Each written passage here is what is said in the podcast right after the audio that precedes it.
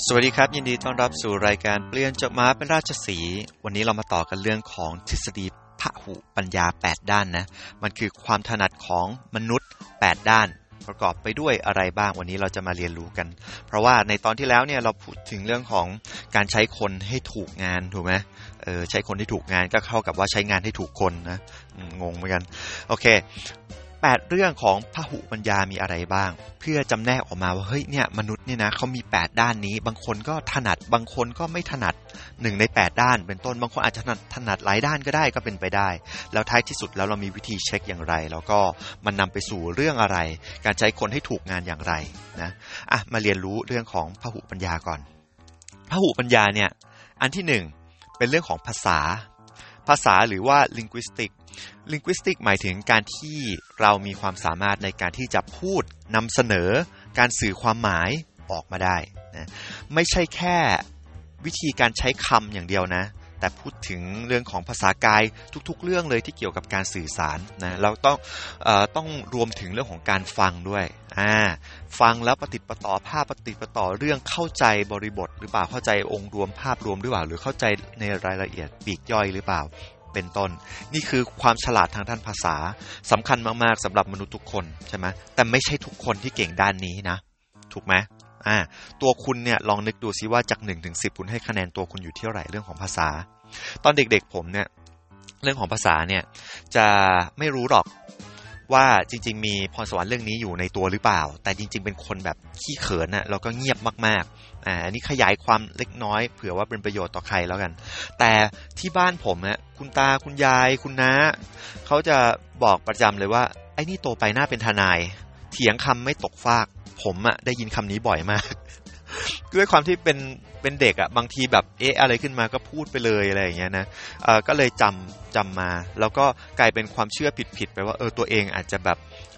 มีความสามารถในการเถียงในการแบบคิดวิเคราะห์อะไรพวกนี้นะก็เลยทำให้ท้ายที่สุดจากคนที่เป็นเป็นคนขี้เขินเนี่ย เวลาที่ต้องดีเบตหรือว่าต้องเถียงกันอะไรขึ้นมาเนี่ย ผมจะเป็นคนค่อนข้างเตรียมตัวค่อนข้างดีนะอันนี้คือเรื่องของภาษานะ ซึ่งข้อต่อมาคือเป็นเรื่องของตรรกะและคณิตศาสตร์ครับตรรกะเหตุผลคณิตศาสตร์นะเป็นเรื่องของโลจิก คือ อันนี้ผมคิดว่าจริง ๆ แล้วมันมีทุกคน สมองของคนเนี่ยเขาบอกว่ามีซีกขวาซีกซ้ายใช่ไหมซีกขวานี่คือทางด้านเรื่องของศิลปะถูกไหมแล้วก็ทางด้านซีกซ้ายเรื่องของการคำนวณนะสมองมันคุมไขว้กันสองข้างสมองซีกขวาเนี่ยคุม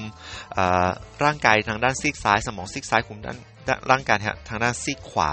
นะแต่ว่าเขาบอกว่าความถนัดของสมองเนี่ยมันแบ่งไปได้ 2 ด้านนั้น ทีนี้ตรรกกะและเหตุผลเนี่ยมีความสำคัญมากๆ แต่ไม่ใช่ทุกคนที่มีเรื่องนี้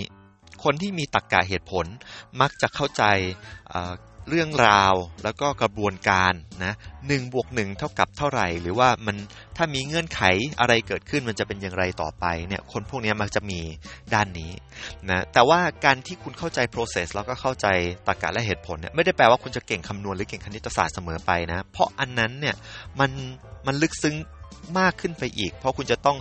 มีวิธีการตีความที่เข้าใจได้และจดจำสูตรได้เข้าใจสูตรด้วยอะไรอย่างเงี้ยนะเราคุณก็สามารถที่จะประยุกต์ใช้ แล้วก็เอามาใช้อยู่ในรูปแบบของสูตรคณิตศาสตร์ได้ อันนั้นก็จะเป็นอีกเรื่องหนึ่งแต่ยังไงก็แล้วแต่มันก็ยังอยู่ในเรื่องของโลจิก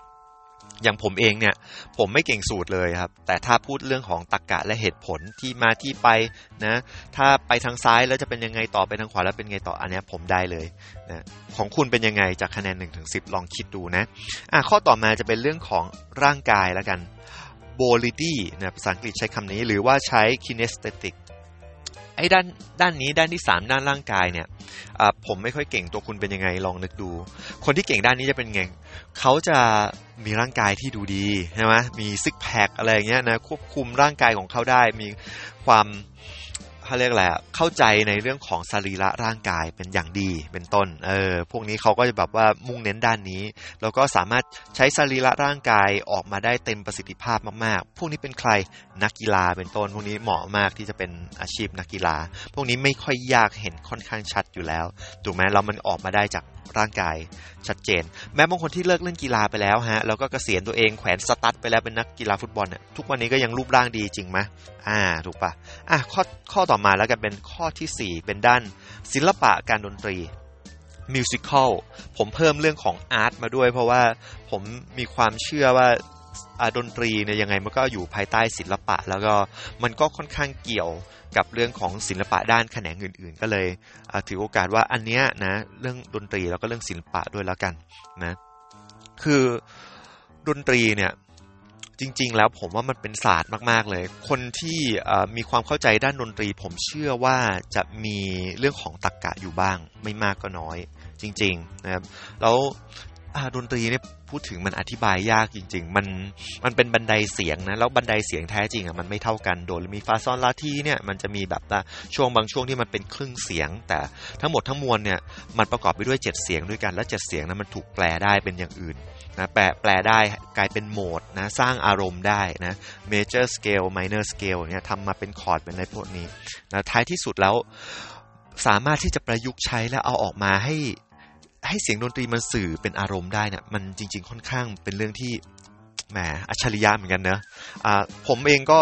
พอเข้าใจดนตรีเราก็สามารถที่จะทำเรื่องตรงนี้ได้ คุณเองมีทักษะดนตรีมากแค่ไหนจาก1ถึง10 ก็ลองดู แต่ผมเชื่อว่า 90%น่ะทุกคนชอบดนตรีหมด ใครไม่ชอบดนตรีนี่เป็นเรื่องแปลก ถูกไหมดนตรีนี่เป็นส่วนที่ทำให้เรามีความสุขทำให้เรารับรู้ ถึงอารมณ์ แล้วก็ขยายอารมณ์ของเรา หรือทำให้เราเกิดอารมณ์บางอย่างที่เราต้องการได้ถูกปะนะแล้วมันก็หลั่งโดปามีนหลั่งเอนโดฟินของเราออกมานะบางคนก็มีทักษะเรื่องนี้มาก ๆ เลย อย่างเช่นบีโทเฟนโมซาร์ทอะไรเป็นต้น หรือนักดนตรีในปัจจุบันนะครับก็เป็นอีกอาชีพหนึ่งเป็นความถนัดอีกด้านหนึ่งอะข้อต่อมาอันดับที่5แล้วกันนะเป็นเรื่องมิติสัมพันธ์โอ้โห มิติสัมพันธ์นี่ สำคัญมาก ๆ เลย เริ่มลึกแล้วนะมิติสัมพันธ์นี่คือการที่เราสามารถวิเคราะห์แล้วก็เรียบเรียงรู้ได้ด้วยว่าสิ่งไหนสัมพันธ์กับอะไร ถ้าสิ่งนั้นเปลี่ยนแปลงมันจะกระทบกับอะไรบ้าง นี่คือมิติสัมพันธ์ แล้วก็การที่เราสามารถเชื่อมโยงสิ่งต่างๆ นานาได้ ผมมองว่าอันนี้เป็นทักษะเรื่องของการวิเคราะห์เชิงลึก คือมันมากกว่าแค่ตรกกะเหตุผลธรรมดา แต่ว่ามันลึกเข้าไปอีก อันนี้ชวนลองให้คุณคิดดูซิว่าคุณมีทักษะตรงนี้มากน้อยแค่ไหนจาก1นถึงสิอ่าคุณมีแค่ไหนไม่ใช่ทุกคนที่มีใช่หรือไม่ บางคนไม่ชอบการวิเคราะห์เลย ไม่ไม่เข้าใจเลยว่าไอการเปลี่ยนแปลงตรงนี้มันจะสัมพันธ์อะไรกับใครยังไงแค่ไหน ถูกไหมถ้าคนที่ไม่เข้าใจตรงนี้ สมควรเป็นคนที่ไปทำเรื่องของการประสานงานไหมสมควรที่จะเป็นคนที่รับหน้าที่ในการแก้ปัญหาเฉพาะหน้าไหมถูกไหมเขาอาจจะไม่สมควรถูกไหมเพราะฉะนั้นก็ต้องดูด้วยว่าเนื้องานของคุณเนี่ยเป็นอย่างไรและ มันต้องใช้ทักษะนี้เปล่า ต้องมี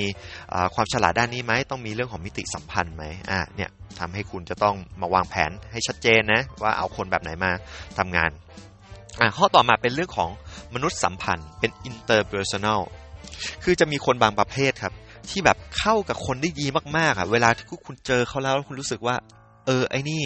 คุยได้นะ รู้สึกอยากคุยกับเขาเนะรู้สึกเขาเฟรนลี่ รู้สึกเขาแบบโอเคดูรู้สึกว่าเขาเป็นมิตรเออแล้วก็คนเนี้ยเออสร้างปฏิสัมพันธ์กับคนได้ง่ายมากๆเลยใช่ไหมซึ่งตัวผมเองไม่ขนาดนั้นครับ ตัวผมเองเป็นคนเงียบๆ ตัวคุณล่ะเป็นยังไงบ้างนะหรือลูกน้องของคุณล่ะ คนรอบๆ ข้างของคุณล่ะนะคุณลองจินตนาการดูแล้วก็ให้คะแนนดู คุณก็จะรู้ว่า เออว่าคนบางคนน่ะเขาไม่เหมาะกับงานประเภทเป็นงานกองหน้านะงานกองหน้าเนี่ยต้องปฏิสัมพันธ์กับคน และถ้าไม่มีความสามารถในการที่จะพูดคุย หรือทำให้คนชอบได้นะหรือสร้างสัมพันธไมตรีได้เนี่ยเรื่องนี้จะเป็นเรื่องที่ยากมากๆนะครับ โอเคอะต่อมา รู้จักธรรมชาติอ่ารู้จักธรรมชาติคือ naturalistic เอ่ออ่านยากเหมือน naturalistic เนี่ยคือการเข้าใจธรรมชาติ เข้าใจธรรมชาติในที่นี้หมายถึงทรัพยากรธรรมชาติจริง ๆ เลย ลมฟ้าอากาศนะ ไปจนถึงเรื่องของอื่นๆแล้วกันนะต้นไม้ใบหญ้าไอ้เขียวอะไรพวกนี้คือเกี่ยวกับธรรมชาติล้วน นะคุณเข้าใจเรื่องของธรรมชาติความเป็นไปไหมกฎแห่งกรรมอะไรอย่างนี้ไหมทำดีได้ดีไหมนะหรือว่าเเรื่องของแรงโน้มถ่วงอันนี้อาจจะวิทยาศาสตร์บางแต่พูดถึงว่าเอาเป็นว่าเข้าใจธรรมชาติหรือเปล่า ถ้าถ้าเข้าใจธรรมชาติคุณมีความเข้าใจเรื่องของธรรมชาติมากแค่ไหน เพราะว่าอันนี้คือการเข้าใจสิ่งแวดล้อม ว่าระบบนิเวศเป็นอย่างไรนะมนุษย์เราเป็นสัตว์สังคมใช่ไหมระบบสังคมเราเป็นยังไงใช่ไหมอันนี้คือเข้าใจในมุมกว้าง บางคนไม่ได้เข้าใจในมุมนี้นะก็อาจจะไม่เหมาะกับการที่ทำงานด้านการเมือง ไม่เหมาะกับการทำงานด้านสังคมเป็นต้น ไม่เหมาะกับการทำงานเรื่องของระบบนิเวศ หรือไปเป็นนักอนุรักษ์อะไรอย่างนี้เป็นต้นถูกไหมอะข้อสุดท้ายเป็นความฉลาดเรื่องของตนเองเป็น intrapersonal ความเข้าใจตนเองนั้นสำคัญมากเป็น self awareness นะคือ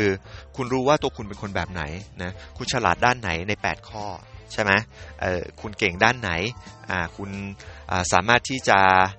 ควบคุมจิตใจคุณได้ไหมคุณรู้ว่าคุณเป็นคนประเภทอารมณ์ร้อน แล้วคุณมีวิธีการที่จะบริหารจัดการตัวเองหรือเปล่า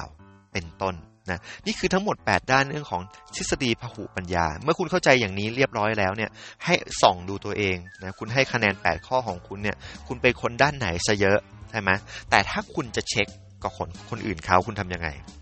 นะคุณไม่ต้องไปอธิบายเรื่องทฤษฎีพหุปัญญา 8 ด้านนี้หรอกนะ คุณสามารถใช้วิธีข้อที่ 1 คือสังเกต แล้วคุณก็มาดูซิว่า เอ๊ะเขาน่าจะนะทั้ง 8 ด้านนี้คะแนนเขาอยู่ด้านไหนเยอะ อ่าพอคุณให้คะแนนเสร็จปุ๊บคุณไม่แน่ใจคุณสอบถามเขาว่าเอ๊ะเอ้ยเธอชอบดนตรีไหมอ่าเธอเล่นกีฬาไหมเฮ้ยเธอคิดยังไง เกี่ยวกับสูตรคณิตศาสตร์นะเธอคิดยังไงเรื่องเนี่ยถ้าเจอสถานการณ์แบบนี้นะเอาเงินไปฝากจำนวนเท่านี้นะคุณได้ดอกเบี้ยเท่านี้คุณคิดว่าอีก 5 ปีคุณจะมีเงินเท่าไหร่นี่คือทดสอบเลยตักกะเหตุผลใช่ไหมดูซิว่าคะแนนตักกะเขาเป็นยังไงสอบถามเขา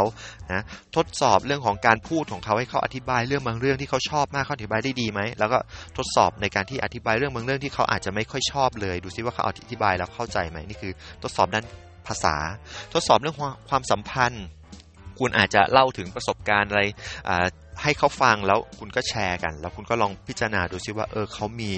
ทักษะการวิเคราะห์ เรื่องของมิติสัมพันธ์บ้างอย่างไรมากแค่ไหนนะแล้วก็วิเคราะห์เรื่องของคนเป็นยังไงใช่ไหมการเข้าใจธรรมชาติไหมนี่คือมันต้องมาจากการพูดคุยอะอันนี้คือข้อที่ 2 วิธีการเช็คนะก็คือสอบถามเขาข้อที่ 3 ก็คือคุณทดลองเลย อ่าเมื่อกี้ผมก็พูดไปถึงทดลองบ้างแล้วแหละในในการสอบถามก็คือ role play ใช่ไหมก็คือการที่เราแบบตั้งโจทย์ แล้วก็พูดคุยกับเขาเป็นต้นอันอันนี้คือคุณลองทดลองทดสอบเขาดูนะคุณก็จะได้มั่นใจมากขึ้นเห็นมากขึ้นข้อที่ 4 ก็คือคุณค่อยประเมินท้ายที่สุดมาให้คะแนน แล้วคุณก็จะพบว่าคนคนนั้นเขาเป็นยังไง เขาเป็นคนคิดเก่งมีตรกกะเยอะ มนุษยสัมพันธ์น้อยหรือเปล่าเอ้ยหรือเขาเป็นคนทำเก่ง เขาเป็นคนแบบว่ามี body นะ bodily bodily หรือว่า kinesthetic เยอะทำเก่ง เวลาบอกอะไรมาเดี๋ยวผมลุยเลย ผมทำได้เลยอะไรเงี้ยมิติสัมพันธ์เก่ง มนุษยสัมพันธ์เก่ง พวกนี้ก็จะแบบทำเก่งนะสามารถที่จะกล้าพูดกล้าคิดกล้าทำถูกไหม หรือว่าแก้ไขปัญหาเก่ง บางคนมีทักษะเรื่องของมิติสัมพันธ์มาก มีตรรกะเหตุผลมากนะภาษาอาจจะดีด้วยก็สามารถที่จะแก้แก้ไขปัญหาได้เก่ง เข้าใจธรรมชาติด้วยเข้าใจตัวเองด้วยเข้าใจคนอื่นด้วยใช่ไหมหรือเป็นคนพูดเก่งอย่างเดียว เก่งแต่พูดใช่ไหมภาษาเก่งใช่ป่ะแต่ว่าอาจจะพูดเก่งคิดเก่ง แต่ว่าทำไม่เก่งก็มี ทีนี้เพราะฉะนั้นแล้วเนี่ยไอ้สีแบบคิดเก่งทำเก่ง แก้เก่ง พูดเก่งเนี่ยคุณก็มาดูซิว่าคนคนนั้นเนี่ย ทั้งสี่ด้านเนี้ยเขามีเยอะแค่ไหน บางคนคิดเก่งทำเก่ง พูดไม่เก่ง แก้ไม่เก่ง ควรเอาไปทำงานอะไรใช่ปะเอาไปทำประเภทที่แบบงานทั่วไปใช่ไหมที่เป็นรูทีนใช่ไหมคือเขาคิดเก่งแหละเขาเข้าใจพอจะแก้ไขปัญหา เฉพาะได้หน้าได้บ้างนิดหน่อยใช่ไหมวิเคราะห์พอเป็นบ้างนิดหน่อย แต่แต่ทำเก่งไม่พูดกับคน อ่า เป็นต้น แต่บางคนพูดเก่งแก้เก่ง อ่าพวกนี้อาจจะต้องไปอยู่กองหน้าใช่ไหม